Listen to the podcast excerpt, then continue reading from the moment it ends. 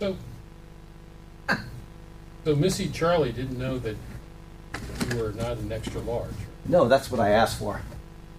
That's what I asked so you for. can conceal better. Yes, that's exactly right. That's exactly. Okay, we're in uh, Psalm 119, verse 113. Shemek. Shemek? Samek. Stomach. Thorn. Grab. Hate. Protect. I hate double minded men, but I love your law. You are my refuge and my shield. I have put my hope in your word. Away from me, you evildoers, that I may keep the commands of my God. Sustain me according to your promise, and I will live, not but my hopes. Uphold me, and I will be delivered. I will always have regard for your decrees. You reject all who stray from your decrees, for their deceitfulness vain. All the wicked of the earth you discard like dross. Therefore I love your statute. My flesh trembles in fear of you. I stand in awe. Mm, wonderful stuff there. Okay, we have uh, uh, just for the people online, if anybody's out there, hello. We uh, have had a really, really bad storm, but it's still, you know, it's raining and lightning. So if we lose you, I'm sorry in advance. Uh, just a bad, bad storm that was passing over our heads. And um, let's see here, a couple prayer requests, not too many, but uh, Bob, who opens us on Sunday, had a stroke, and so he's in the hospital. And um, then we have um, uh, Don, who attends online. I don't know if he ever comments or anything, but he, he, he does watch online. And he had a blood clot. He needed to go somewhere. And he, the last I heard, I didn't hear from him after that, but he needed to go somewhere. If they could get this taken care of, then he would be able to go. And uh, I can't remember the specifics right now because I'm, I'm distracted from all that's happened today. But um, online, if you're online and you watch, um, the, most people know Nance and Nancy, and she uh, she started a Superior Word prayer group. And so, if anybody uh, you know has a prayer request, she's taking care of them. She's sending them out to people, and uh, it really is wonderful. She doesn't know what that means to me. That she, you know, she just started this, and uh, she's got people praying for others' needs when they come up, and so it's it, it's really wonderful. I've gotten several emails a day with you know this or that, and uh, so just so you know, that's something that she's done. And and if you have a prayer request, just contact her and or contact me if you don't have her information. I can send it, and she's just she's wonderful. So thank you for that, Nance. And uh, I got a poem from the lady that does the uh, tracks for Jewish people. Sent me a poem, and I asked if uh, I could uh, read it and she, she, just wrote it and sent it on to me. It's from riches to glory. His glory in heaven of riches unseen, all left above as he came on earth's scene. He borrowed a manger, a donkey, a room, and for three days he borrowed a tomb. In poverty he taught, he loved, and he healed. In poverty he died, his glory revealed. His love made us wealthy, our souls he restored. God gave him a t- title as Jesus, our Lord. His sacrifice saved us, our hope evermore, our beloved Jesus, whose name we adore. So, very wonderful. And of course, we want to add in Paul to our prayers as well. We've got the two people that open. Are you sure you want to keep opening us? Because I have no problem. Just know that I won't be here next, next this- the week after, week after absolutely. Well, the two people that had been opening us are, you know, hopefully Bob will be back very soon. He, he even mentioned coming to church on Sunday, but I told him not to push it. And Paul, we're hoping he'll be here at some point, but uh, he had a great day a couple days ago, and then today I got an email and it wasn't as happy. So we'll go in prayer in that. Heavenly Father, we do thank you for the chance to come to you, and we thank you for the chance to lift others up in your presence, knowing that you hear your prayers. Our prayers to you are not unheard. And we certainly pray for Bob, who's gone through a second stroke and he's in the hospital. I would certainly hope that people would be able to get over and see him and spend a few minutes with him. And uh, we pray for Paul, as always. Until he comes back, we're just going to keep prompting you, Lord, asking your favor upon him. And we uh, prayer of praise and thanks for getting Jill a new car, who asked for one last week, and you provided, and so we thank you for that. And we pray for Don, who uh, I haven't heard back what his status is, but if it is not yet resolved, we would pray that your hand would be with him as well. Lord, all these prayers and so many others that you know about, we just place them in your capable hands, and we ask that you attend to them according to your wisdom. And it's an honor to come into your presence, and we thank you for it. And we ask you while we're here to help us to go through your word carefully and uh, just handle it tenderly and not deviate from its precepts. We thank you and praise you in Jesus' name. Amen. Amen. Okay, something I never do. I, I never give away my sermons in advance, and I also never uh, uh, read my devotionals in advance. The, you know, we're in 1 Thessalonians. And, um, but the one I typed this morning I thought was important enough to read. Um, just be, I, I just I've never done this before. I've never printed one off because it probably has 50 typos in it. But this is 1 Thessalonians 5:21, which will be out in about 10 days, and um, it's test all things, hold fast to what is good. Okay. Um, I want to uh, start with just a comment on that particular verse. Some manuscripts begin this verse with "but," thus showing a contrast between what was just said in the previous verses and whether the word but belongs in there or not in the text, the words of Paul still imply the use of the word but in the verse. Okay, so if you're reading the verse, test all things, hold fast what is good, and you have the NIV, it will say but, read, uh, test all things. Okay, but it's implied one way or another. He's showing us a contrast between that verse and the previous thought. Paul has been, in this particular verse in 1 Thessalonians, he's been happy course and on a sound course. Verses 19 and 20 concern the latter. Do not quench the spirit, do not despise prophecies. Okay, that's to keep you on a sound course. Now, in order to ensure that we accomplish these things, he exhorts us to be wise and to be discerning. In order to do this, we are to, as he says, test all things. The word test is one that speaks of validation. Its root word is used concerning the proving or testing of coins in order to confirm whether they were genuine or not. There isn't, uh, uh, there is the real currency of the land, and then there is that which is counterfeit. Unless one wasn't careful, they could easily be duped into believing they possessed something of value when instead possessed only a fake which had no value at all. Paul's admonition here is that we are to test the fire of the Spirit. That was one of the previous verses. And we are to test prophecies. That's the next day's verse. Is this tr- uh, the true Spirit of God, or is this a counterfeit, corrupt counterfeit? Okay? Is this a true prophetic utterance, or is it a lie from the devil? This is what he's asking us to do, is to test these things. Like the currency of the land, what is real is often very hard to distinguish from a forgery. Even Paul relayed this truth directly to those in Corinth when he said these words in 2 Corinthians 11.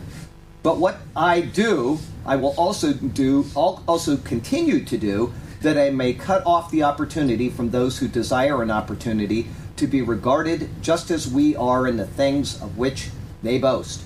For such are false apostles, deceitful workers, transforming themselves into apostles of Christ. You can see you've got what's true and you've got a counterfeit.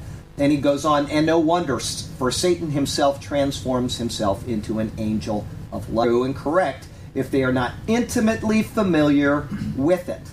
You know where I'm going with this. It takes either a specialist or a chemical test to tell if a $100 bill is real or not.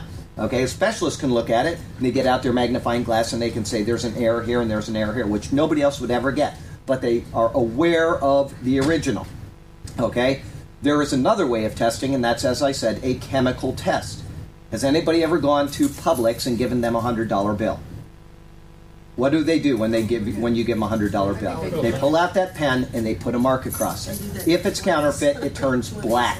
If it's not counterfeit, it stays kind of a yellowish color on the bill. So that's how you can tell. So you have either the test, which is based on somebody's knowledge of the original, or you have a chemical test, which still validates whether it is an original or not. Okay? So the specialist is trained in the most subtle nuances of the original bill. And the chemical test is able to quickly identify the false bill as such. It provides a comparison to what will occur with an original bill. Okay? In both cases, the original, oh, here it is right here. The original is the standard, and the false can only be identified as such when compared with it. The lesson for us should be absolutely obvious. Okay? We cannot know what is false in our faith unless we know what is the true basis for our faith. What is that basis? This is the only source we have for our faith. This is it. We don't have a pastor or a preacher that tells us our faith. We don't have somebody that gets a word from the Lord. Oh, I got a word from the Lord, and I want to tell it to you, like uh, Ellen G. White did of the Seventh day Adventists. And we have an entire cult of Seventh day Adventists around the world because somebody made stuff up out of their own head. We have to have one basis, one standard, one original. Okay? It's the Bible. If we are not willing to train ourselves in a detailed understanding of God's Word, it is not possible for us to test all things. No wonder so many cults and false teachers have arisen, and why so many once sound denominations have fallen completely away from what is true. But when we are careful, and when we test all things according to the one true standard, we are then able to hold fast to what is good, as Paul says in the second clause of that verse. We can easily reject the bad, and we can quickly discern who the false or just plain old crummy teachers are. In today's world, where everything in the Bible can be quickly accessed, it is easy, and this is a, a, point that we should not miss here. It is easy to have people suddenly come forth sounding as if they are specialists in the Word. In fact, it appears everyone is a specialist today because everyone has this amazing access to the Word which was never available before. But this is a scary place to be when putting one's trust in someone because they have supposedly mastered a specialized portion of the Word, such as future prophecy. You get people that say, I'm a prophecy expert, and that's all they know about the Bible. They have not read the whole Bible, they haven't taken in the whole counsel of God. That's their little specialty, and they claim to be specialists on it, and people follow along and they listen to them, and they say, Oh, this person is a specialist and they know Bible prophecy. Okay, they know nothing more. That is a scary place for people to be. There must be a full understanding of the whole counsel of God in order for a teacher to be fully equipped. Likewise, the layman must have a full understanding of the Word of God, or they will easily, easily be duped by these seeming specialists. The study of the Word is hard, it takes time, it takes much time, and it takes a great deal of mental energy.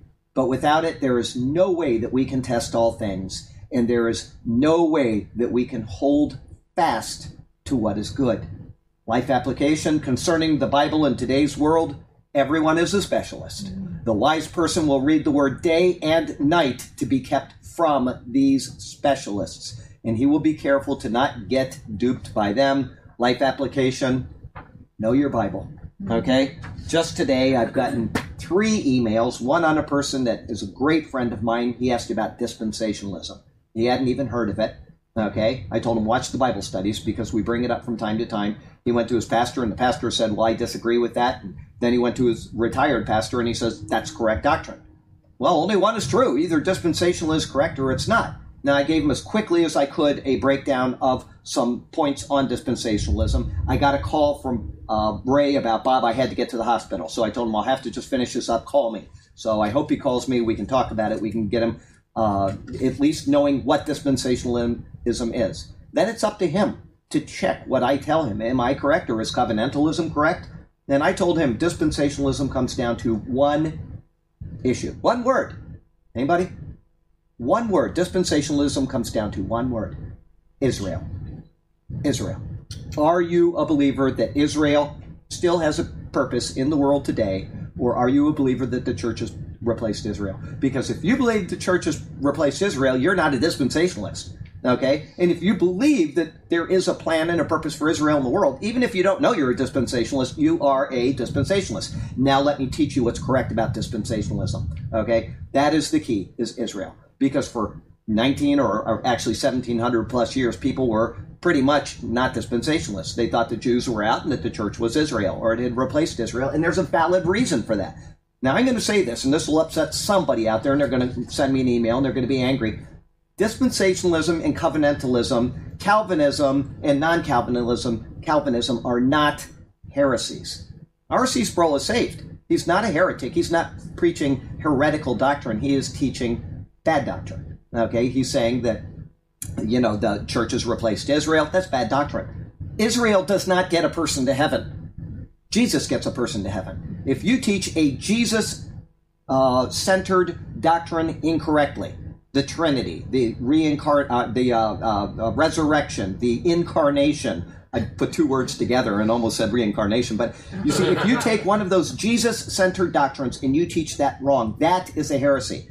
Somebody sent out a list a couple days ago, which I've seen several times. It was actually the girl that sent me this shirt for my birthday. Thank you, Missy Charlie. Thank you. She sent me a, a purple one if you don't have one of these shir- shirts yet, you need to get one because they are really, really comfortable. I'm telling you, they're made of a fabric which is soft and really wonderful. So please, have them for ladies, too. Oh, they have them for ladies Yes, too, and do. all kinds of other stuff. I didn't know it for ladies, but anyway, thank you, Missy. Um, uh, she sent this list to me, which I had seen before, and one it's it's a finger pointing list. All of these people are heretics. These this is the heretic watch list, and they had a lot of true heretics on there. Oprah Winfrey and blah blah blah, people that you've heard and you know they're crazy. But then they threw in just in a complete sweep of every person that falls under this category, Calvinism. Calvinism isn't a heresy. John Calvin was not a heretic. He taught things at that time which people assumed were correct. What has happened since then is people have seen Israel back in the land. And now you have to modify your thinking a little bit and say, well, if that's not correct. Now, he did teach things that I would completely disagree with as bad doctrine election, predestination, which we're going to go through in chapter 8 of Romans, but they're not heresies. They're not going to keep somebody from being saved. Hyper Calvinism will keep somebody from being saved. Okay, we can go through hyper Calvinism sometime. We're not going to do it right now. But Calvinism is not a heresy. So when you get that stupid list, just cross that one off of there. Okay, it's and there are other few other things on there that they've identified this person as a heretic. They're not. There's a difference, and you need to not point fingers. I said it to Missy. I said these people don't realize that when they're pointing their finger, they have three more pointing right back at them oh, because they're not perfect in their doctrine either. Nobody is. But you want to be careful about calling a person a heretic until you know what a heresy is. Yes, Even the disciples, when they believed in who Jesus was, that's right. which was all they could do at that point, you know, uh, messed up on a whole lot of stuff. a whole lot. And Peter continued to. That was my second email. Good point. My second email, actually, the one from my friend about dispensationalism was a later email. The earlier one was another Hebrew Roots Movement person emailing me on my uh, sermon, which I did about dietary laws that we did just recently. She mm-hmm. said, I watched first 10 minutes and she sent me all these completely irrelevant issues. Well, I mentioned my wife is from Okinawa and they have a lot of centurions there. And she said, Well, if you would just pay attention to the law, you'd know why they're living 100 years. She said, They don't eat pork. And I said, "You've obviously never been to Okinawa because they have pigs on spits and they, you know, they cook them. I mean, it's Pork City over there." And I said, "I have seen every single time somebody over 100 years old is interviewed, every time they ask, what is the question they ask? The, the press always asks the same question of somebody.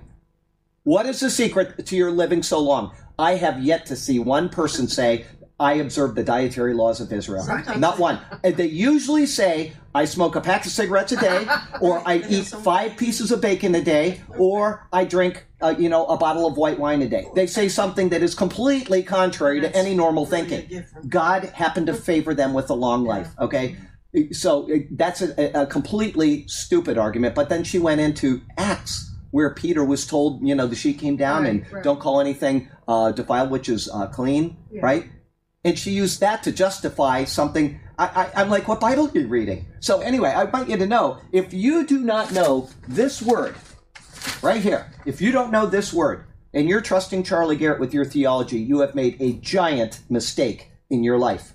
All I can do is tell you what I believe is correct. I cannot tell you that I am without fault. I won't tell you that. But you, And don't, you don't get into, you know, this Well- is me speaking in. Well, I you know, understand that. I, that, I do understand that, and I don't uh, say we have a word from the Lord or anything like that. I try to stick only to this book, okay? But people need to know this word, and when I I've said it uh, almost every Bible study. I haven't recently, but I used to say it every Bible study. Now you've had your lesson. What do I expect you to do? Verify. verify it. Go home and check what Charlie said. Okay? I haven't been saying that as much as I should lately because every person is responsible for their doctrine. James 3 1 says that teachers will be judged more strictly. But guess what? Everybody will be judged based on what they believe. And if you want to listen to me, that's fine. I appreciate it very much. But this is your only source of valid doctrine right here. And I will disagree with people on it. And only one can be correct, or both are wrong, but not both can be true. Okay? It is impossible to have contradictions in theology. So I've said it. I wanted to get that out because it, I was typing that this morning at 420 and I, I, I thought you know I, I think we need this for the bible study today so apologize for the long introduction but People I- can get that every day. you, yeah, people can get this if you want the what I just read you. It comes out every single day on the Superior Word. Um, it's under today, and then after that, it goes into a file where you have to go to the book of one Thessalonians or one Corinthians. They're all there, and then when I finish with the entire book, which you know it's uh, ninety some days for one Thessalonians, but when I finish the book, that morning, I copy the whole thing and I put it on my old website, wonderful1.com. That's the numeral one, wonderful numeral one.com. And so they're all there. And so, you know, the more that I have on wonderful1.com as far as Bible commentaries, the easier my life gets because people every day email me with questions and I say, Oh, I've got the answer right here. Just go down, scroll down to that, and I, I don't have to answer it anymore. So I'm happy that I'm saving this time because the first time I didn't save these things. But thank you for reminding me of that. Okay, we're in, in the book of Romans today. We're in chapter 7 and verse 11. And for those of you who came in late, Burke is okay. He couldn't make it today, and so uh, I know uh, some people probably look and they say, Where is Burke? He's okay. So he just had some family things to do. So, okay. Okay, Should I start at seven? Uh, yeah, hang on. Romans 7, uh, 7, 11. Oh, thank heaven for 7, 11. That's, um, that's our theme for today. Let's see here. 7, 11. You might as well go back to 7. Yes. Okay. What shall I say then? Is the law sin? Certainly not. Indeed, I would not have known what sin was except through through the law. For I would not have known what coveting really was if the law had not said, Do not covet. Right. But sin, seizing the opportunity afforded by the commandment, produced in me every kind of covetous desire. For part for apart from law, sin is dead. Once I was alive apart from law, but when the commandments came, sin sprang into life and I died. I found that the very commandment that was intended to bring life actually brought death. Mm-hmm. And here's 11. For sin, seizing the opportunity afforded by the commandment, deceived me, and though the commandment put me, and through the commandment, put me to death. Okay. And mine's a little different, almost the same. For sin, taking occasion by the commandment deceived me, and by it killed me. Now, I thought I saw Pat and Cindy parked out front when, when you were walking up, and they're not in here, so hope they're all right. I, maybe I didn't, but anyway. Um, You want me to look real? Uh, if you if you would just go look out there, if you see their car, maybe they need an umbrella. I I I just I, I don't want them to sit out in the car waiting for the rain to end if they want to come in. I'm sorry to bother you like that. Okay, um, seven eleven. This is similar sentiment to what was stated in seven verse eight. What Paul is doing is showing how sin takes root in us. Even though it is derived from something good, such as the law, things get cunningly turned around through deception. The Greek word for deceived here is exepatison. It indicates being thoroughly deceived or being hoodwinked. Okay? A form of this same word is used to translate Eve's words in the Greek copy of the Old Testament of Genesis 3, verse 13. The woman said, The serpent deceived me. That same word, and I ate. They're not out there? Someone else. Oh, okay. All right. Thank you.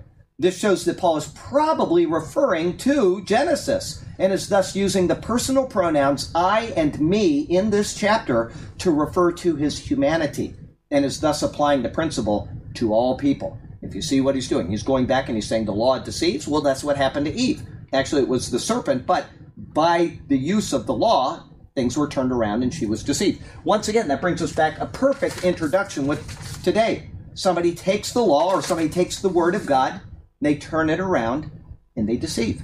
All right? Just because there's something in the word that, which is holy, pure, and good does not mean that we use it that way all the time or that all people will. I know what the third point was before I go on, too, is that um, uh, while I was at the hospital with Bob, he mentioned does anybody know Joseph Farah? He, uh, he's an uh, author on WorldNet Daily. He's uh, one of the people. He's he's been in Christian circles forever. Apparently, he wrote a book about the Hebrew Roots movement and how you were supposed to be obeying the law of Moses. So you can check him off your list as far as I'm concerned. I would never read another article from that guy again. That, uh, you know, and I've, I've seen him for years, but I know he's an Arab. He's uh, like from Lebanon or something. I, I, I don't know that specifically, but I, yeah, he's an Arab, and I think he's from somewhere up there. But once I re- heard that from him, I'm all done with Joseph Farah. I don't want to see any theological point from him. He can report on things over in the Middle East, but yeah, that's poison, absolute poison. Anyway, that was the third thing that was on my mind. Okay, so Um, Paul is using this concept of the, the law, you know, people being deceived, and he's applying it to all people.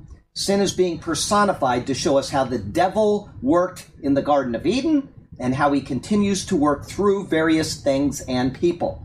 The deception he is speaking of, which takes occasion through the commandment, ends in death. Solomon shows us how this work, works when describing the flattering words of an adulterous woman of Proverbs chapter 7. Let me read you that. Uh, Proverbs 7. Psalms and then Proverbs, sorry. Going the wrong way, Charlie. Okay, Proverbs 3, 4, 5. There it is, 7. And then we have 21 and 23. It says, With her enticing speech, she caused him to yield. With her flattering lips, she seduced him. Immediately he went after her as an ox goes to the slaughter, or as a fool to the correction of the stocks, till an arrow struck his liver. As a bird hastens to the snare, he did not know it would cost his life. Same thing. A harlot seducing somebody away is no different than somebody using the word to seduce them away by misusing or twisting the word. Okay? Um, sin's deception is so powerful that we simply follow its lead like a dumb animal to the slaughter. This is exactly how it works in us time and time again. In the coming verses, Paul will show us how the conflict rages and the confusion which results. But he will also show us the remedy for it. There is victory over the power of sin, and it is to be found where? In Jesus. Not in observance of the law, not in going back and not eating pork. Uh, you know, I had a five um, five guys burger about uh, an hour and a half ago. I'm a little late on lunch today. Guess what I had on top of it? Bacon. Bacon. Okay, see, I am unafraid of standing before the Lord and saying I ate bacon every day of my life because His grace covers me. I am saved by grace, not by observance of deeds of the law. If I was allergic to bacon, I wouldn't eat it. Oh, that would be tragic, I'll tell you that. But, uh, you know, everything must be taken in its proper perspective, and everything must be taken in its proper context. And the context is that the law is over, it is annulled, it is set aside, it is obsolete, all words used of it in the book of Hebrews, and it is nailed to the cross, Colossians 2.14 life application. Sometimes something seems so right, and yet it is deadly to our soul. We need to be on constant guard against the deceitfulness of sin, but the only way to do so is to know what is, in fact, sinful. Reading and meditating on God's Word is the surest way to be grounded in our faith. Be like the psalmist of old and meditate day and night on the precepts found in the Bible. Okay? Wonderful stuff. Verse 12. So then, the law is holy, the commandment is holy, righteous, and good. Okay, Paul never says that there's anything wrong with the law. It's holy, it's righteous, and it's good. Where does the problem lie? Right in us. That's what the point of the old. Hello, can we help you, ma'am? Um, the problem, the entire Old Testament is showing us that the problem is in us. It shows us it again and again. From the very inception of the law of Moses, if you didn't watch the sermon, go back and watch the ordination of Aaron and his sons, and then the next sermon, and then the next sermon, and right in sequence, what happens in chapter 10? His sons do what? They end up dead because they violate the law. And Aaron wisely, you watch the, the, the very final comment in that sermon, and Aaron very wisely says, There is no hope. And as I said at the introduction to that sermon, if Moses had sat down and thought through what Aaron had said to him, he would have just sat down and he would have said, Lord, take me now. Why, am, why are you giving me this law? Because Aaron has demonstrated perfectly and completely that there is no hope. What are you doing? But he knew that there was a, a Redeemer coming. He knew that, that the fulfillment of the law would be in the Redeemer. And so he was in anticipation of that. And in fact, in the book of Deuteronomy, it says that I will send you what? And you shall hear him. A prophet. Right? And then what did they ask John the Baptist? Are you the prophet? The prophet? They knew that he was coming, and he would tell them the proper way. The law was given as a tutor to bring us to Christ. The law was given was given to show us how utterly sinful sin is in man. The law was given to show us that even a select group of people in the most ideal conditions on the planet, with God dwelling among them and watching over them, blew it day and day and day and day alike. Every single year they had to observe the Day of Atonement.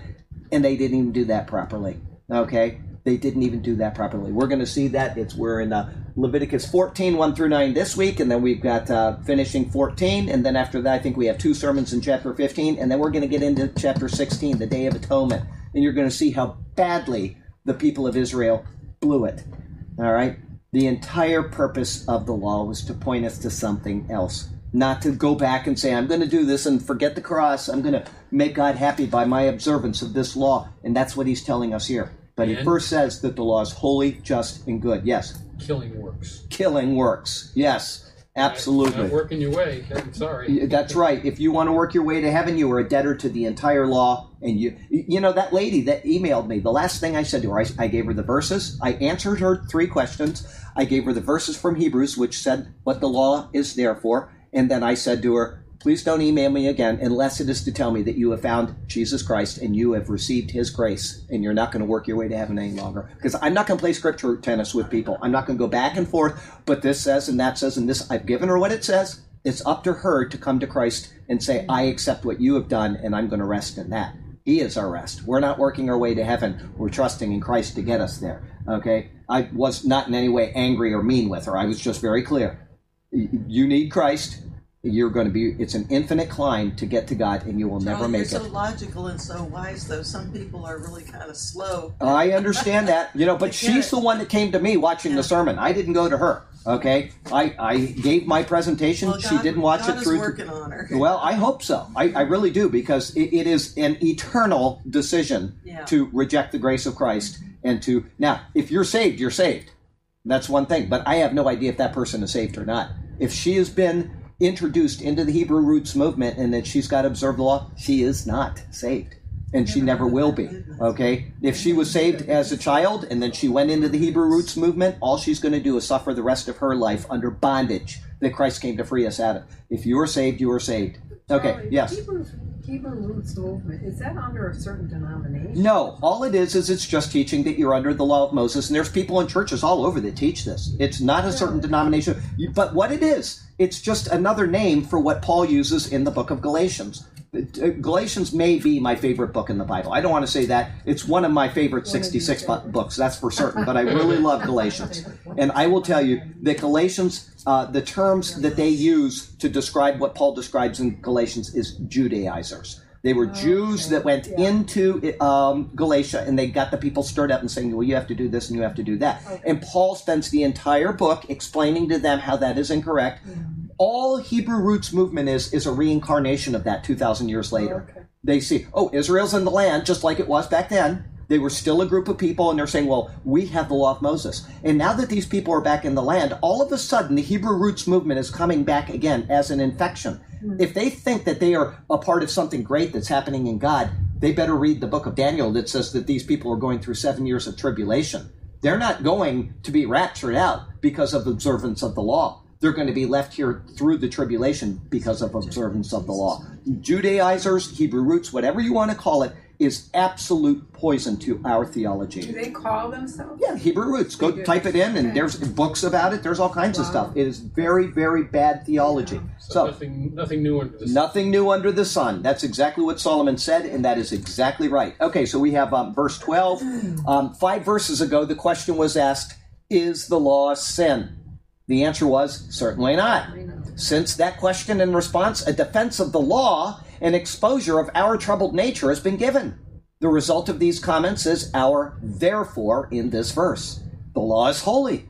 If the law came from God, then it must be holy because God is God is holy. That's exactly right. The commandment um, is speaking, the commandment is speaking whatever part of the law is being referred to. Thou shalt not kill, thou shalt not murder, whatever. Okay? In this case, you shall not covet. The commandment, which is a portion of the law, is holy. God gave it. It's a part of the law. He's holy. The law is holy. So therefore, thou shalt not covet is holy. In other words, if the law is holy, then all of the law is holy. This is what James could say in his epistle that whoever keeps the whole law and yet stumbles in one aspect of it is guilty of all. Guilty of That's right. The entire law is broken by breaking one precept of the law of Moses. One precept. There are 613 precepts about 250 of them, which are impossible to fill in the world today. And yet people are saying, I'm going to do observe the law of Moses and I'm going to make God happy with me. When one violation of the law is a violation of the entire law. Okay? And yet they say, well, that doesn't matter because there's not a temple in Jerusalem, or we don't check for boils before we come to church, or whatever their thinking, their irrational thinking is. One, one violation breaks the entire law. You cannot merit God's favor through the law. Okay? If a holy precept uh, found in the law is violated, then the entire law is broken. And not only is the commandment holy, but it is just. What God determines is just because it stems from his righteous nature. Remember, we did the, the wheel up there one time, and I said we've got love, we've got uh, holiness, we've got justice, we've got righteousness, we've got um, mercy and grace and truth. We've got all these attributes of God, and they're pulling against each other because if I violate this, he can't do anything with this aspect of it. And so there's this tension which cannot be resolved because if God was to say, I'm going to overlook this transgression, then he is unjust because somebody lost their mother because I killed their mother, and God says, Well, I'm going to forgive that without any payment, then he is unjust to that person who lost his mother and to the mother who was killed, right? God cannot violate one of his own standards in order to appease himself through another one of his own standards. God cannot do that.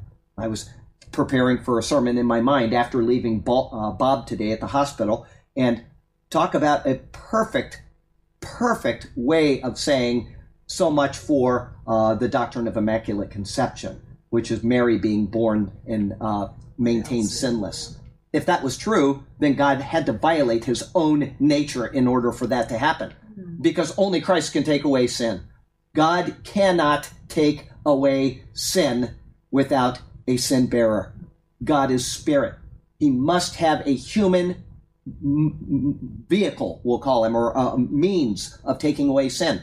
That's why he came out of eternity and united with human flesh. God can't just say out in the eternal realm, I'm going to forgive this sin or I'm going to keep you sinless. God can't do that because it would violate his own nature. And so much for the Immaculate Conception. I'll say that again, hopefully, on Sunday when I'm giving the sermon, which is wonderful stuff. Set free in an open field. Okay, nine wonderful verses. I want to tell you something. I'm going to tell you a little story before we get back into Romans. I was practicing my sermon two days ago.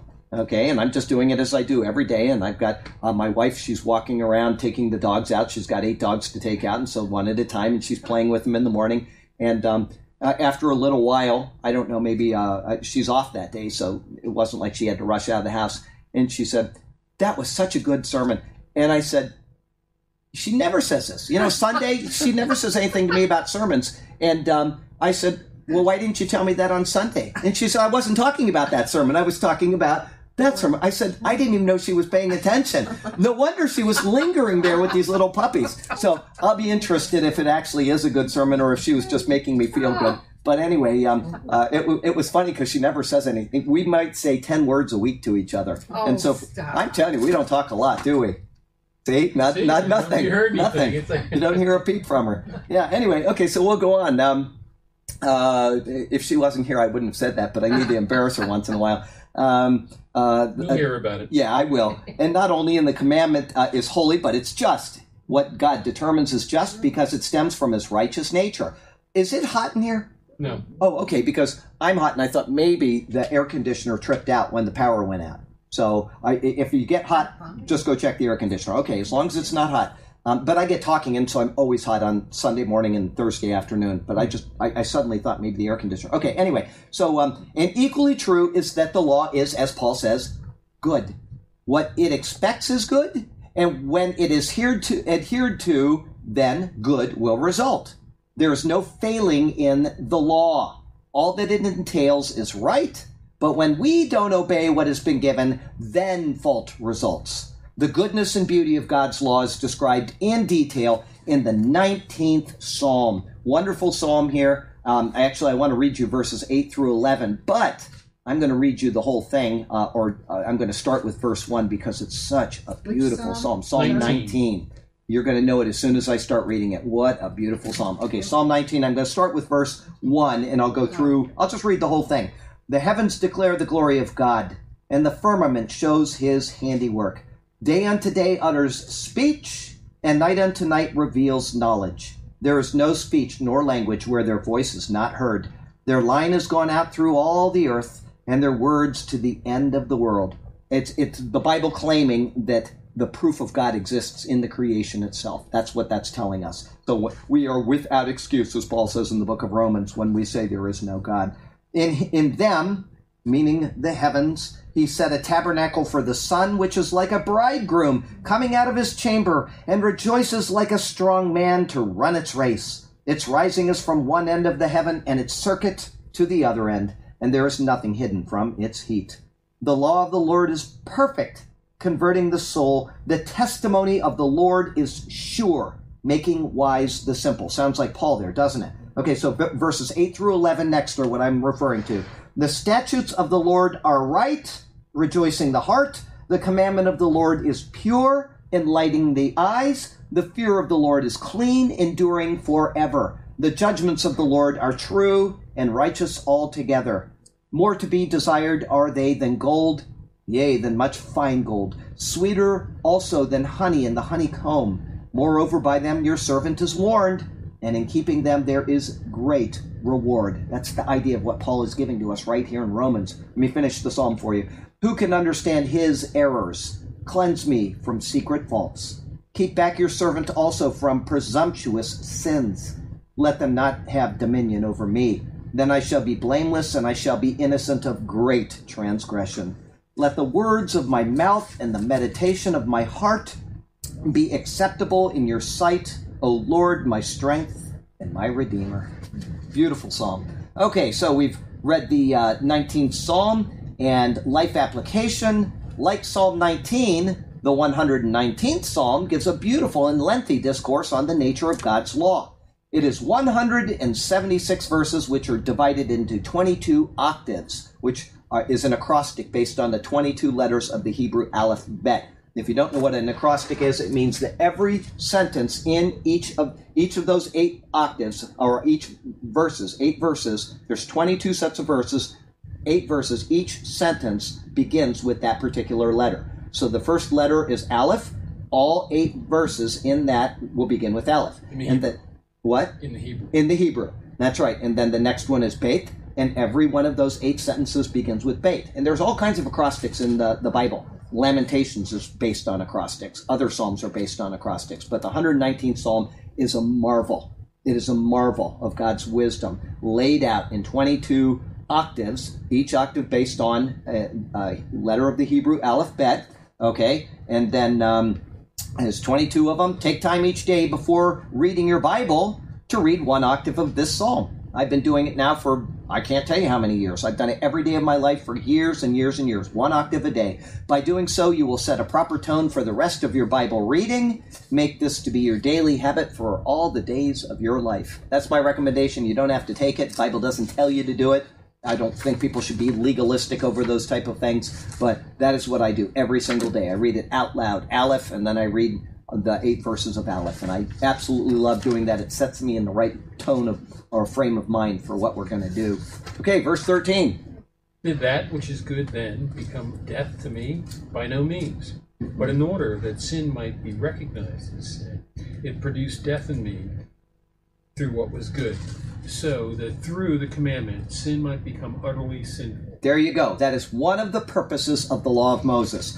Through the commandment, sin might become exceedingly sinful. In other words, we would understand the depravity of the human soul by using it as a mirror. We look in that mirror and we say, How utterly disgusting I am, how gross I am before God because of this commandment, which is righteous, holy, and good. I can't meet it. I need something else. It is to show how utterly sinful sin is. Okay? And uh, one thing he said, um, anyway, this translation very close to his, but it says certainly not instead of by no means. But other than that, same thought there.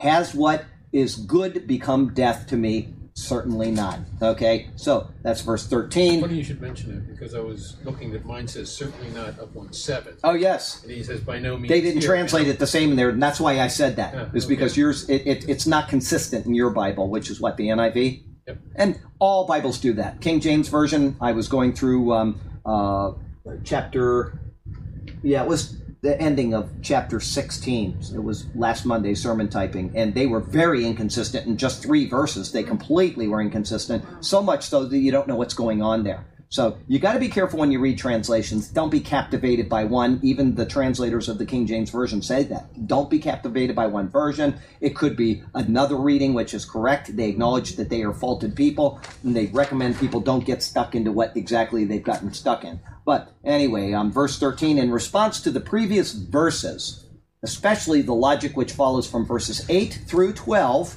another rhetorical question is now proposed. If the law is good, and yet death came about through the introduction of the law, then has what is good become death to me? Again, he's proposing a question which seems obvious on the surface, and yet which is based on a misunderstanding of what has occurred. The answer, he says, is certainly not. Instead, sin, the thing which brings about death, not the law itself, the thing which brings about death, that it might appear sin is what produced death through what is good. The fault is not in the law which is good, the fault is in the person's disobedient will. It rests with us. From the very beginning, it resulted from Eve being swayed by the uh, serpent, and then Eve giving it to her husband. He says, Oh, that looks nummy. I'm going to try it too. And it was their own fault that sin entered the world. Sin produced death in them. Okay? Um, in order to completely understand this, we can look to what Thomas Aquinas wrote in the 13th century. Now, a lot of people won't read Aquinas because he was in the Catholic Church.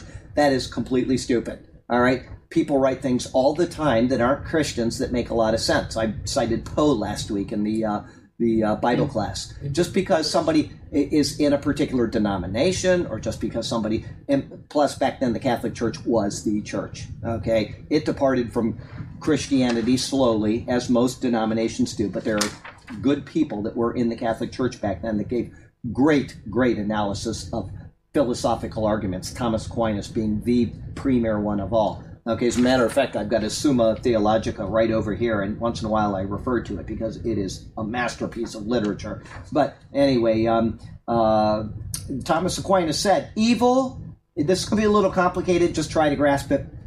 Evil never follows in the effect unless some other evil pre exists. Whoops. Unless some other evil pre exists in the agent or in the matter. But in voluntary things, free will, involuntary things, the defect of the action comes from the will actually deficient, inasmuch as it does not actually subject itself to proper rule. The defect, however, is not a fault, but fault follows upon it from the fact that the will acts with this defect. Now, I put that in one of my sermons and I uh, explained it there. I will now explain it to you here. The astonishingly profound thought of Aquinas is merely an explanation of Paul's thoughts here in Romans. The defect of the action, as he calls it, I'm talking about Aquinas, in this case is disobeying the command. It comes from the will, which is actually deficient. In the case of Adam and Eve in the Garden of Eden, this was a result of the lack of what? The knowledge of good and evil. Remember, they didn't have that knowledge. It says, look, man has become like us, knowing good and evil. They had a deficiency in them. Is that God's fault? No. No. If they had everything that was possible in them so that they would never err, what would they be? Robots. No, they would be God. Because even robots can have errors. Only God is without any deficiency at all. God is pure actuality. There's no potential in him. There is only pure knowledge. We lack something. If you make a perfect plumber and you say, Hey, uh, Bob, I need you to come over to my house and fix my electric shortage, and he does it and the house burns down, whose fault was it? It was Bob's because Bob is not an electrician. He's the perfect plumber. Anything that does not have a full knowledge of a matter and uses that in that in an unwise manner, then it's his fault. God says, Bob, you're the perfect plumber. You will plumb perfectly, okay? But don't ever get into electricity. And what did he do? He went and burnt down somebody's house. That's exactly what happened in the Garden of Eden. I'm just giving you an example that you can grasp, okay? So let me read that again. The astonishingly profound thought of Aquinas is merely an explanation of Paul's thoughts in Romans. The defect of the action, in this case, disobeying the command, comes from the will actually deficient. In the case of Adam and Eve in the Garden of Eden, this was a result of the lack of the knowledge of good and evil. They were in a state of innocence. This was their deficiency. Was there anything wrong with that? Absolutely not. What God made was perfect. Okay? Was this God's fault? No. Aquinas says it is deficient in as much as it does not actually subject itself to proper rule. What was the proper rule concerning their state of innocence? It was to obey their creator and not eat of the fruit. There was nothing else that they were given. There was not one other commandment that was given in the Garden of Eden except you shall not eat of the fruit of the tree of the knowledge of good and evil. The day that you eat it, you shall surely die. He didn't say that about the mango. He didn't say that about the rambutan. He didn't say that about the orange. And thank goodness he didn't say it about the durian. Okay? but he did say it about the knowledge of good and evil. Okay? You are not to eat that particular fruit. The one fruit that they couldn't have, that's what they made a beeline for. Their will pushed them in that direction because they worked against the deficiency in themselves. Okay? So, um, where was I? Um, it's not their fault, but fault, as Aquinas says, follows upon it from the fact that the will, meaning their free will, acts with this defect. The blame is placed squarely and solely on man. God had nothing wrong to do with it. People ask, where did sin come from? There's your answer right there. It's just a little complicated when a guy like Aquinas writes it because he's writing in these these big concepts and they need to be broken down a little bit. But this is exactly what Paul is writing about right here in the book of Romans. Aquinas just took it and he complicated it with some big words, and then we have to take what he says and simplify it with some easier examples. But it is exactly how we got into the mess we're in. So when somebody says it's all God's fault and there's pain and suffering in the world, they haven't thought it through. Okay? And that's why you're in Bible study today. Remember, I said at the beginning of the class, I read that devotional from 1 Thessalonians, and I said Bible study is very easy. It's the simplest thing in the world, and everybody will know their Bible in 30 minutes. Did I say that? No. It is hard work, it's mentally challenging, it's debilitating at times. But that's why we do it. it, is because we want to understand why. When somebody comes to me, and we're ordered in the Bible, be ready with an answer to everyone who comes to you, right? When somebody comes, you have to be able to say, it's not God's fault that sin entered the world. Well, how do I know? Go read the Summa Theologica. Oh, okay. Well, yeah. That, you have to be able to tell people something. I'm not sure, but I know where to go get the answer, right? Go to the book of Romans and read it, and then you give them that. Now, don't go to me. I don't know. anyway, um, I'm just copying off myself. When I was asleep, I wrote this. Um, Charlie, uh, ask him. Okay, so let's see here. Um, uh, the blame is placed on man, and nothing has changed since then. Okay? When we act with our free will in a manner which is contrary to whatever good law is given, it produces fault. Fault is sin. He just used, uh, Thomas Aquinas uses the word fault, but he's equating it with the thing that Paul calls sin. And where does Paul get that word? He gets it from his own Hebrew uh, understanding of what God would call it. In uh, the Old Testament is uh, no, that's uh, Greek hamartia. Old Testament is uh, chatat, sin. Okay. Anyway, um, uh, so we have a law, whatever that law is, at whatever given dispensation in time, that is what we're supposed to obey. Israel was given the law, 613 commandments. And if they violated one of those, then they worked against what their creator had told them to do. And not only do they work against it, they work against the promise that their fathers made to their creator. Remember standing at the base of Mount Sinai, they said, We will hear and we will obey everything that the Lord has commanded.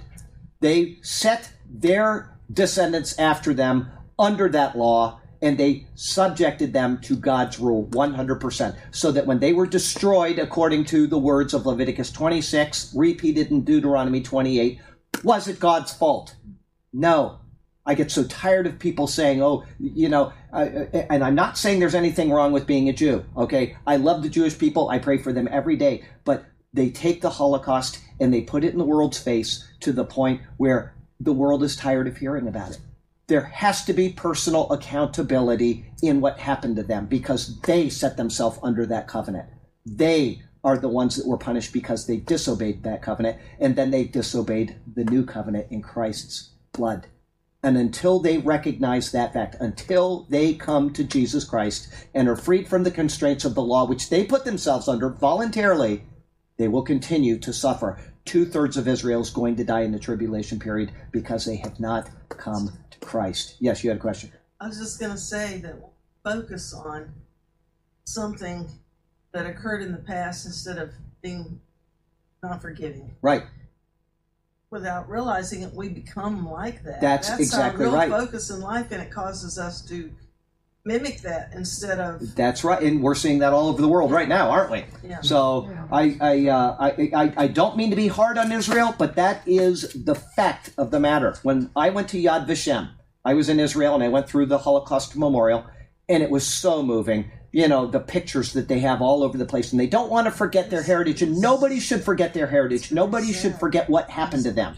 But I will tell you something. When we walked out of there, I said to mom, she probably remembers me saying this. I said to her, There's only one thing missing from that memorial a copy of Deuteronomy chapter 28 in every language where they were dispersed around the world. Because what happened at Yad, at the Holocaust, is what Deuteronomy 28 says would happen. And all of the things that led up to it are prophesied right in Deuteronomy 28. And I said, if they were willing to take that law, which they violated, and to this day they continue to violate by homosexuality in Israel, it's approved, it's condoned, they marry these people. They are violating God's law day after day after day, a law which they are still under because they have not come to Christ. And until they come to Christ, they are bound by that law and they will continue to suffer by it. I said they need to have that in every language where they were dispersed. And guess what? That is every language on the earth. They are everywhere. There is a Jew or two or three in China in the remote little village there, and they're in Venezuela, and they're in, you know, Alaska. They're everywhere.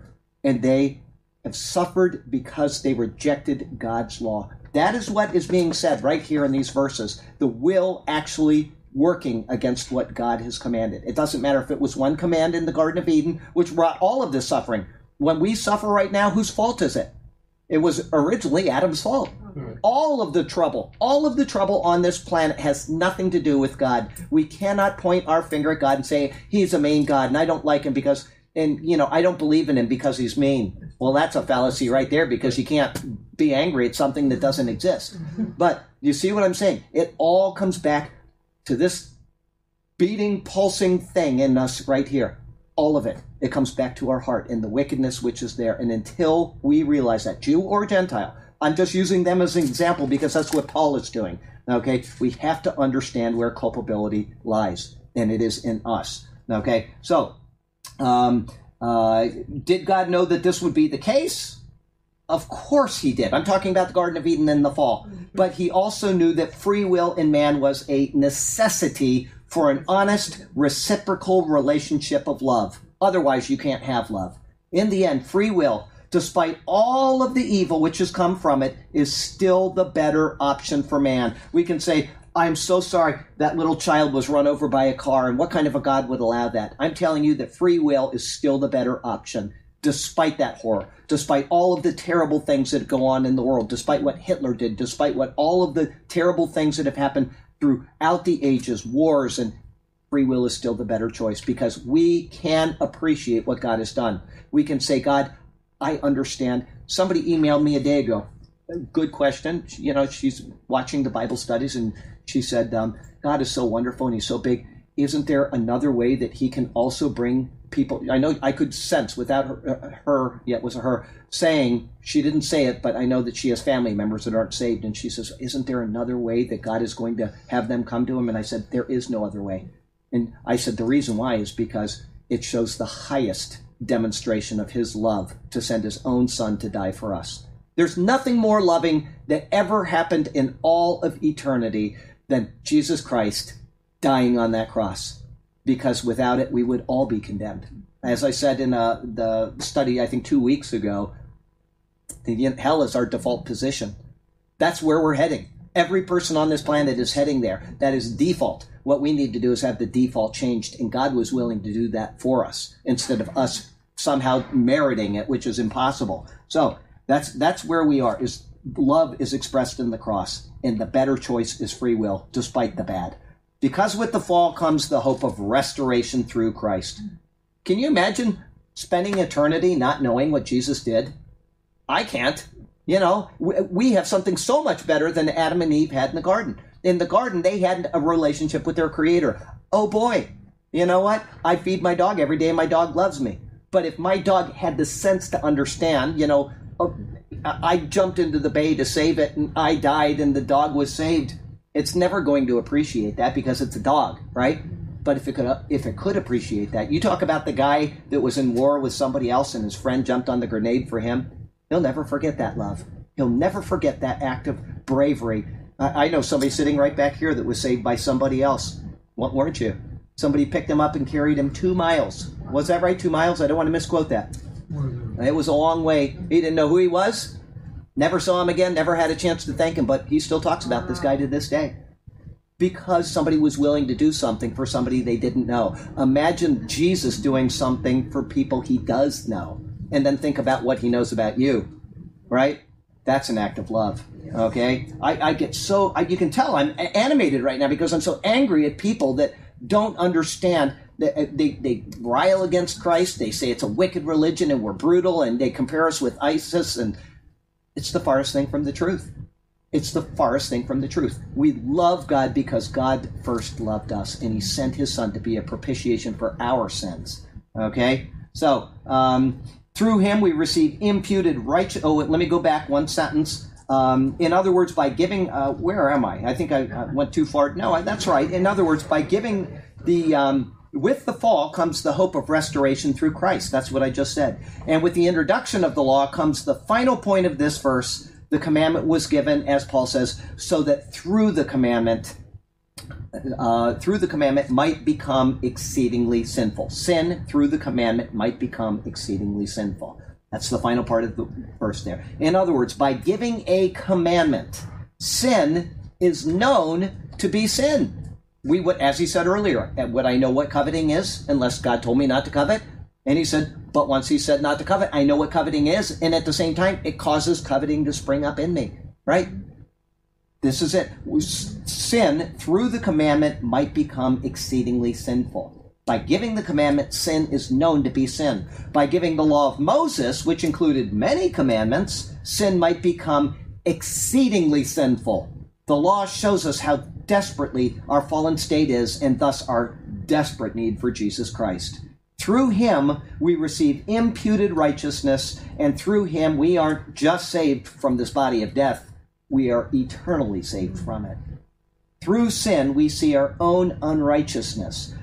Through sin, or through much sin, we see it all the more. And the more we see it, the more glorious appears the grace of God through Jesus. Remember the parable that Jesus said when the woman was washing his feet?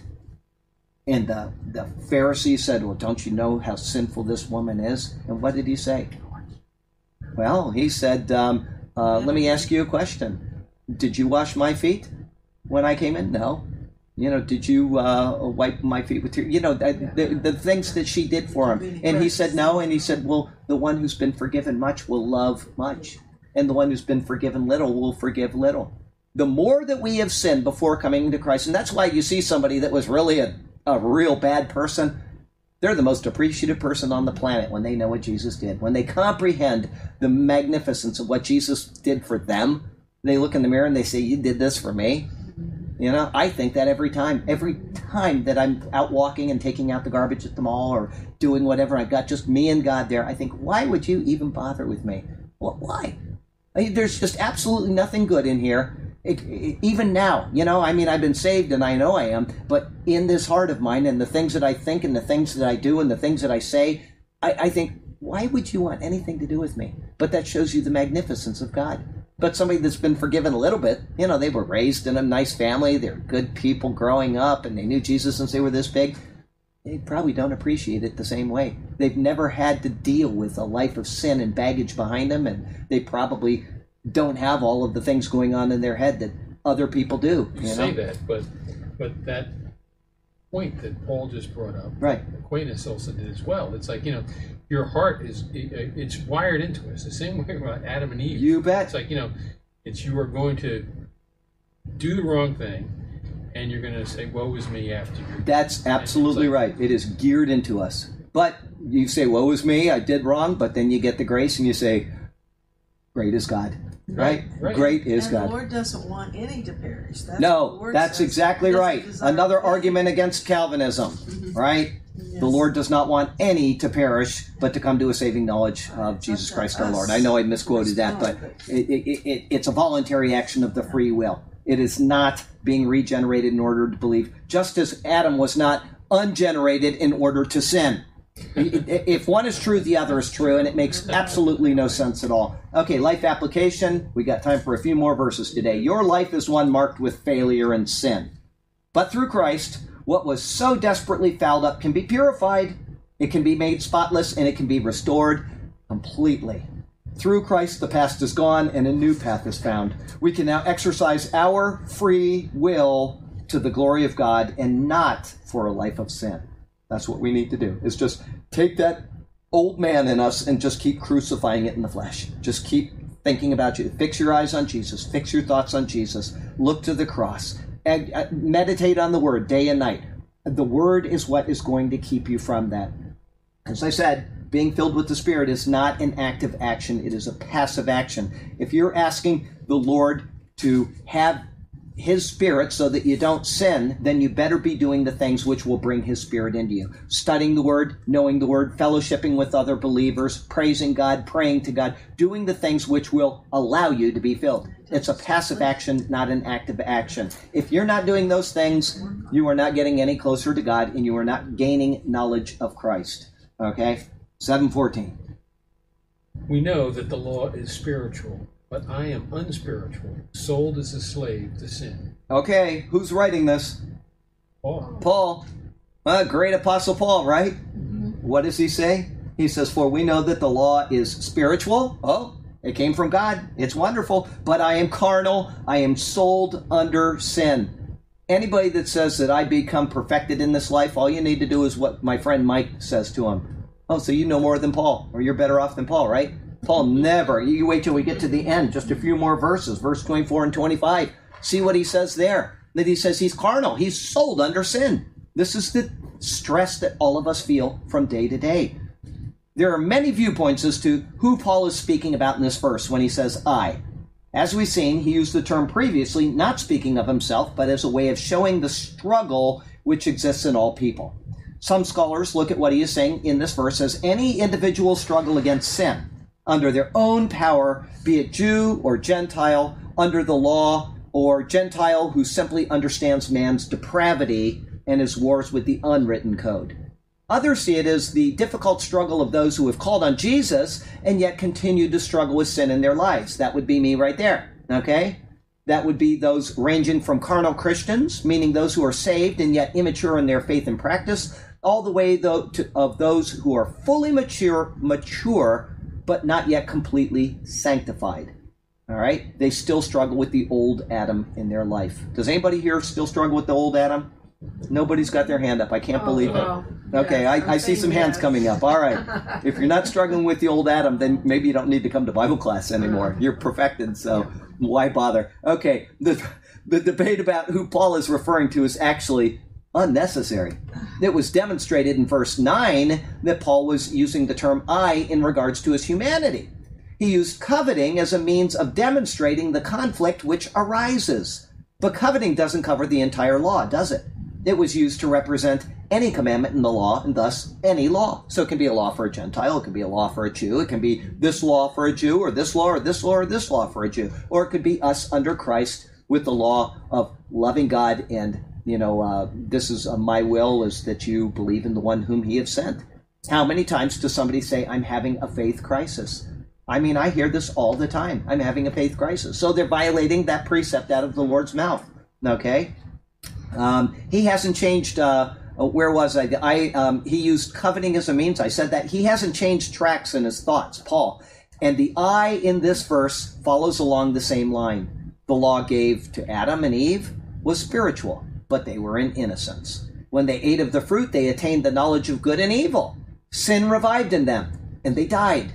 Since that time, the knowledge has caused a war in the members of humanity. When a good law is given, be it conscience or be it the law of Moses, doesn't matter which, the law causes the war to rage in that person. All that God has done is good, and the law is spiritual. However, we as humans are carnal, as Paul says, and sold under sin. It's an inherited state. We aren't born to fall, we are born fallen.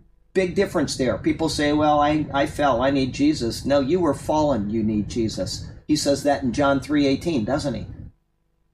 John 3.18? Anybody? You know that one. So in John 3.16, God so loved the world that he saved his only begotten Son, that whosoever believes in him should not perish but have everlasting life. And he says, in him is not condemned. It you believe in God is I knew you were going to get that. She's our Burke replacement. Yeah. If you don't believe, you're condemned already. Yeah. We aren't born to fall, we are born fallen. When we see a good law, our carnal selves war with it because of our sin nature. Life application as you progress in your Christian life, maturing from infancy to maturity, you will continue to struggle with sin. Although it's natural, it's something uh, also that you can overcome, but not in yourself. The struggle we're told about is a struggle between our earthly selves and that which is spiritual. By being filled with the Spirit, as I just gave all of the examples of how to do that, we allow the spiritual side to reign. We will continue to learn and develop this in the chapters ahead. Once again, being filled with the Spirit is not going into church on Sunday morning and listening to nice songs and saying, Come, O Spirit. That is the farthest thing from the truth. It has nothing to do with it. It is reading your Bible and thinking about what you read. It's talking to other Christians about the Word of God, about fellowshipping with them, about praying with them, about doing things that will actively cause the Spirit to passively come into you and to fill you. You will never know the Bible unless you read the Bible. You will never have the joy of fellowship with your friends unless you fellowship with your friends. And in those instances, when you're doing that in the presence of the Lord, you will be filled with the Spirit. Okay? That is what we're going to continue to learn from Paul, how we're going to develop that. But I get, I got to tell you what, I get no more joy than talking with Sergio and Rhoda. I do it, try to do it every day. I don't always. And sometimes it's just I need help with this this Hebrew for this verse in uh, the next sermon, or it's Sergio. I need help with the uh, the um, you know I screwed up the Adobe and I've got to start the whole process again and I don't know how to fix it. Okay, but I just have joy being there with him because he's a person of God. And sometimes we'll stop and we'll pray. I was so upset about a month and a half ago. I was so beside myself. I said, I don't think I can go on today. I don't think I can finish this because I it was so screwed up. And he said, Let's just stop and pray. That is when the Spirit is filling you. Is you are being given God's grace through the fellowship, through the prayer, through those type of things. Okay? That is where the good in life happens. Go ahead, verse 715. I do not understand what I do, for what I want to do, do not do. But what I hate to do, but I but You got it backwards. Go ahead Okay, again. let's do it again. I do not understand what I do. For what I want to do, do not do. What I hate, I do. Okay, little different in this Yeah, one, but that's it's why it still looks like I'm yeah, backwards, it, it, it's hard to read that verse. For what I am doing, I do not understand. For what I will to do, that I do not practice. But what I hate, that I do. Once again, it doesn't matter if he's speaking about himself or if he's speaking I as humanity, anybody. And if it doesn't matter if it's a Gentile not under the law of Moses, or if it's a Jew under the law of Moses, or a person that's lived out their whole Christian life. It, it pertains to everybody, and it pertains to everybody individually. That's what he's saying here. There is a war in our lives which rages on, regardless of whether we are saved believers in Christ or not. That's why you see people that aren't believers doing what? They jump out of buildings, killing themselves because they did something wrong and they know they're going to have to face the music for it. Or they are guys being executed, and uh, oh, it's done. If they if old Sparky got lit up, then he's dead because it was scheduled for six o'clock, right? He was in tears yesterday saying, I know I did wrong, right? I know that I deserve what I'm getting, okay? That's exactly what's going on here. Yeah, right here in Florida. Yeah, I don't know if he if it went through or not, but we'll know in the news tomorrow. It's the first execution this year in a whole year. They haven't done one. But he understood that he had done wrong. The war was raging in him. and he failed at the war. Okay? So it doesn't matter if you're a saved believer or not. We're earthly beings bound to our fallen bodies. Having been saved by Christ allows us to see our fallen state for what it is, and it causes this battle to rage all the more sometimes, doesn't it? Despite this, Paul has been talking about the state of one under the law. He's on the same path here, but he's using this state to show us how the law highlights our sin nature. As I said, it was given to them, and that's all the Old Testament is doing for the next how many books of the Old Testament? You got 39, take off the first five, that's 34 books.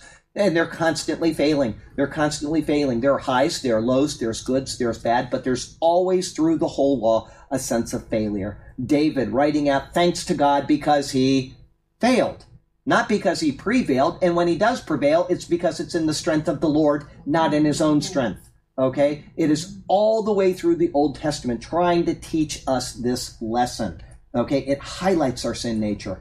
In verse 13, we saw that sin, so that it might appear sin, was producing death in us through the law. That was when I got into the thing about Aquinas. This was so that through the commandment, sin might become exceedingly sinful. To see this as the Bible demonstrates, we can go to the account in Exodus, where God gave the law to the people.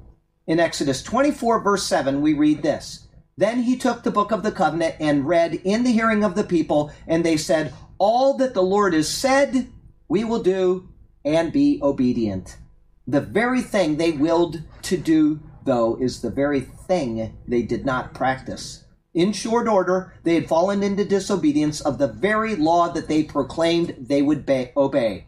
They went out and corrupted themselves, not fully understanding the nature of their actions. When they made a golden calf, they said, This is your God, O Israel, that brought us out of the land of Egypt. In their confusion of who God is, they violated the very covenant that they had sworn to. The thing that they willed to do, this is your God, O Israel, right? was to worship God. They actually did not practice it because they did it incorrectly. And the thing they hated, which was to bring reproach on the God they de- desired to honor, this is the thing that they did. This is the nature of sin and the death which the, was produced by the law. When a law is given, it naturally leads to this state. Naturally. It is just the way of the world. When the law came into being, I died because of the law, which I didn't even know was a law until the law said it's a law. As Chosen. noted, what? Chosen. Cho- what? Yeah, chosen for what? When they say we're the chosen people, the question is chosen for what? To show us how desperately we need Jesus. Absolutely. As noted, this does not automatically change when one calls on Christ. If it did, Paul could not have said in Ephesians 2:12, "Therefore, my beloved, as you have always obeyed, not as in my presence only, but now much more in my absence, work out your own salvation with fear and trembling. He isn't hinting that we could lose our salvation by saying this, but that we will continue to have this struggle in our salvation. Coming up in the verses ahead, Paul will show us the remedy for our situation. But the following verse in Ephesians 2:13 hints at it. He says, "For it is God who works in you both to will and to do for his good pleasure. Little life application. We're going to stop after this one because, yes, we're going to have to stop after this a little early, but I got something I need to do after we close. So um, uh, let's see here. Life application. Since you called on Jesus, have you struggled in your inward man? Have you done those things you wish you hadn't done? And the things you wish to do, are they seemingly out of your grasp? If you have this conflict, understand that it is normal, but it can be defeated. Allowing yourself to be filled with the Spirit will set you on the right path. But one must understand how this happens. Being filled with the Spirit is, as I said in the last verse, a passive action. It is not an active action. We have all of the Spirit that we're ever going to receive the moment that we're saved. But the Spirit can get more of us. We must yield to Him through prayer, study of the Word, fellowshipping with other believers, and worship of the Lord, and so on. So make a concerted effort to do these things, and the war in you will diminish until it's gone. Okay? So, so Yes. having the Spirit in you is like wearing a coat at the North Pole. That's a good example. It's not gonna stop you from getting cold, but it's sure gonna help you. It's going to help you in the process. That's right. Have a coat on like you're in the North Pole. That is exactly right. Um, okay, so uh, before we go, uh, we'll say a quick prayer and then we'll uh, get out of here. But I want to say that um, uh, it is the 24th today. Today's the 24th. And um, for those of you who are regular members of the Superior Word Church, you all know Paul, who opens us every uh, every uh, Sunday that he is here. He hasn't been here in a few months. His birthday is on the 26th of August. And on the 26th of August, Jim is having a birthday. It's also his birthday, so we want to wish him a happy birthday And? too. And we also have Rhoda, Rhoda. over in Yes. Israel, whose birthday is on the 26th of August. And so we want to wish her a happy birthday. Yeah. And then we have on 2 September, which she won't Okay. be here for it. Linda's having a birthday.